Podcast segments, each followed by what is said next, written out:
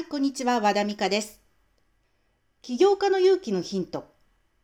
今日のテーマは、利益率を高めるクエストの旅に出かけませんかという話題です。新型コロナウイルス感染拡大予防のため、営業自粛、つまり売上が減っている。1ヶ月でも売上が減ったら本当になりゆかないっていう声がよく聞こえてきます。あ、うん、やっぱりこういう時は無収入でも何ヶ月でも過ごしていける体質が必要だよね。つまり内部留保がきちっと取られている経営がされているところは強いよねっていうふうに声は聞くんです。でそれはねすごく正論で内部留保があると確かに何ヶ月でも過ごせ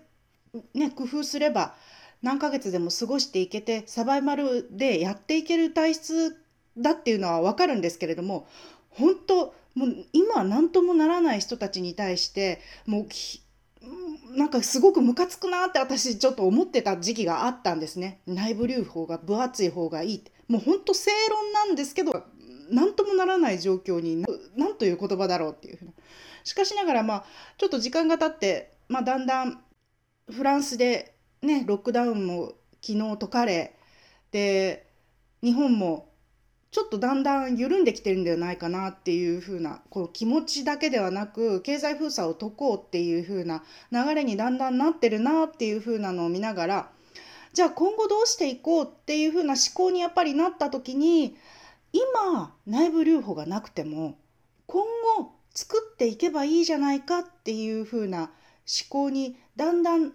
ね前向きになってこれる時期じゃないかなと思ってます。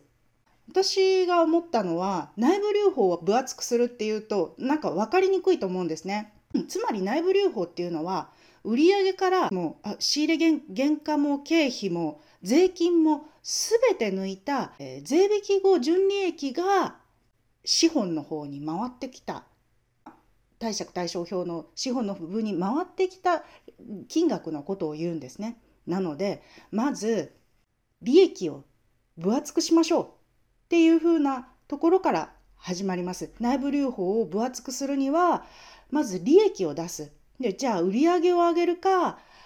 原価を下げて経費を下げていくかこのどちらかしかないんですね。なんだ簡単なことじゃないかってでも売り上げ上げるのだけで精一杯だからやっぱり今のままでどうしてもいっちゃうよっていうふうに考えるかもしれないんですけれどもそういうそこのところは利益率っていう指標がすごく私はもうゲーム感覚で取り込め取り組めるいい指標じゃないかなと思って今日ご提案してます。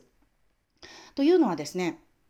私がまだ自分で5期ぐらいまで自分で決算やってたんですね。なので県税事務所に行って、えー、納税手続きしてる時に向こうの方で県税事務所の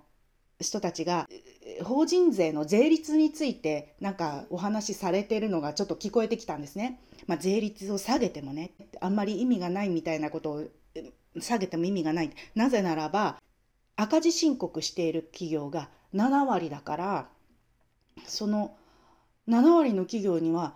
税率を事業税を下げたってあんまり関係ないっていうふうなことをおっしゃってて えー、そんなに赤字なんだと思って驚いたことがありました。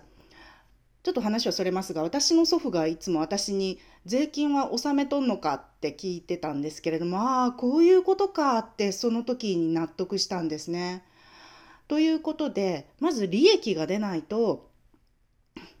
利益率マイナスになってしまいますのでここのところ利益を出すっていうクエストやっぱり聞いてくると思います。でじゃあ売上を上げて経費を下げるっていうね結構このバランスを取るのってむずあの両方できればもうやれてるよっていう形になると思うんですけれどもそうじゃなくて一回目安今の数字をえー、ここをこういじったらこここうなるっていう風な事業計画書をね細かく立てて自分ができる一歩はどこかっていうのを探すのが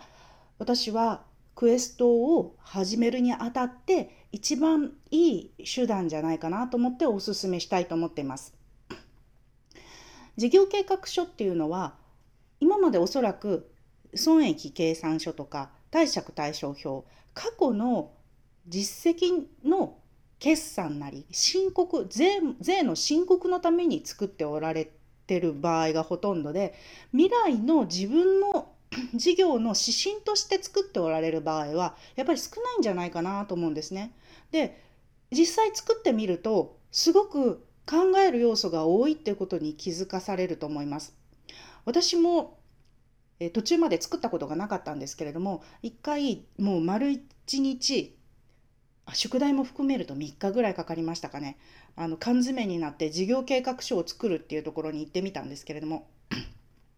じゃあ売り上げをどうするかっていうだけじゃなくてえじゃあど今後どういうお客さんを増やしていったらこの売り上げが達成するのかとかあでもこんだけ経費かかっちゃうなとかじゃあここの経費削っていくためにはどうしたらいいかというとその組み合わせる組み合わせ方っていう風なのが非常に複雑なんですよね。ででも結局利益率っていう数字でパンって出てきちゃうんですよ。で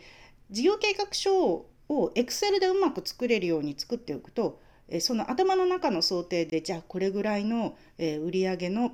とかこれぐらいの経費でっていうふうなパ入れると、えー、数字が、え、簡単に出てくるようになすればなるので一度こう営業利益経常利益純利益っていうふうなのが自分の想定で事業を進めていくとどう変化していくのかっていうふうなのを見てみると後々内部留保を分厚くしていくっていうふうなところに行くには何年かかるのか、まあ、何年まあね5年かかるのか10年かかるのかそれが見えてくると思います。みかん組でやっている事業の中で店舗開業支援っていうのがあるんですけれどもそこのお客様にお配りしている資料にえの一番上にいつもこう書かせていただいてます。えー、業界平均の利益率よりも2割高く粗利よりも2割高く営業利益が出るように粗利が出るように経営しましょうと。で業界平均の皆さんが属しておられる業界平均の利益率って皆さんご存知でしょうかそもそも。あのねその封筒をお渡しすると何パーセントですかって聞かれるんですよ。あのもちろん美容業界以外の方にも関係者さん、まあ、A4 の封筒とか特に便利なので何かファイルの代わりにお渡しすると必ず聞かれるんです。でまあ業界の勉強会によく出ておられる方とか業界の専門雑誌とか専門誌がある業界の方たち経営者さんたちは業界の利益率ってよくご存知なんですけれども、まあ、知らない方のためにちょっとお話しすると例えば簡単に見つかるのが中小企業庁が発表している中小企業の経営指標っていうふうなのがあります。検索していただくとすぐ出てくると思います。中小企業庁業種別主要係数表というのがあって業界別に、えー、そうですね経営資本対営業利益率とから、えー、売上対営業利益率売上対総利益率とかすごくあの指標がいくつも出てきます。でそれ見ていただくとあなたが属している業界の平均の利益率が出てきます。なのでまずこれ指標にして自分のところが上なのか下なのかっていう風なので、えー、立ち位置もわかると思いますしどこを目指していけばいいの？ああこの業界いいなと思うところとか見つけていただくと指標になると思います。また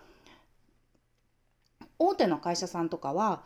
えー、決算広告広告っていうのは公に出す告げるっていうことですね出しておられるので、えー、まあ気になる会社さんの決算書見ていただいてあこういうところの財務体質真似たいなと思うところの利益率とかを見ていただくとどういうふうに営業しているのかが分かると思います。まあ、まず借入率を下げるとか、まあ人、人件費率はしょうがないですね。とか、まあ、広告宣伝費を下げるとか、いろいろやり方はあると思います。なのでまず、えーと、あなスタートとしてあなたの業界の標準的な利益率探してみましょう。そしてまずあなたの会社の営業利益率見てみましょう。で今後どうしていきたいのか5年10年スパンで考えてみましょう。で私ちょっと考えたんですけれどもこれを一緒にクエストする、まあ、チームみたいな仲間みたいな募って、えー、ゆるゆるやっていくのもいいかなと思ってます。もし興味持たれたら、えー、お声がけください。あの営業利益率、まあ、利益率をクエストするっていうチーム作りたいと思います。はい、今日はどうもありがとうございました。このラジオ番組は和田美香オンラインスクールで配信しております。YouTube、アンカー、ポッドキャス Google ポッドキャスト、Spotify などで配信しておりますので、それぞれの皆様がお聞きいただきやすいチャンネルでご登録いただけると嬉しいです。また、和田美香オンラインスクールのメールマガジンご登録いただくと、週に1回定期的に、えー、新着番組のお知らせありますので、ぜひご登録ください。はい、じゃあまた明日お楽しみに。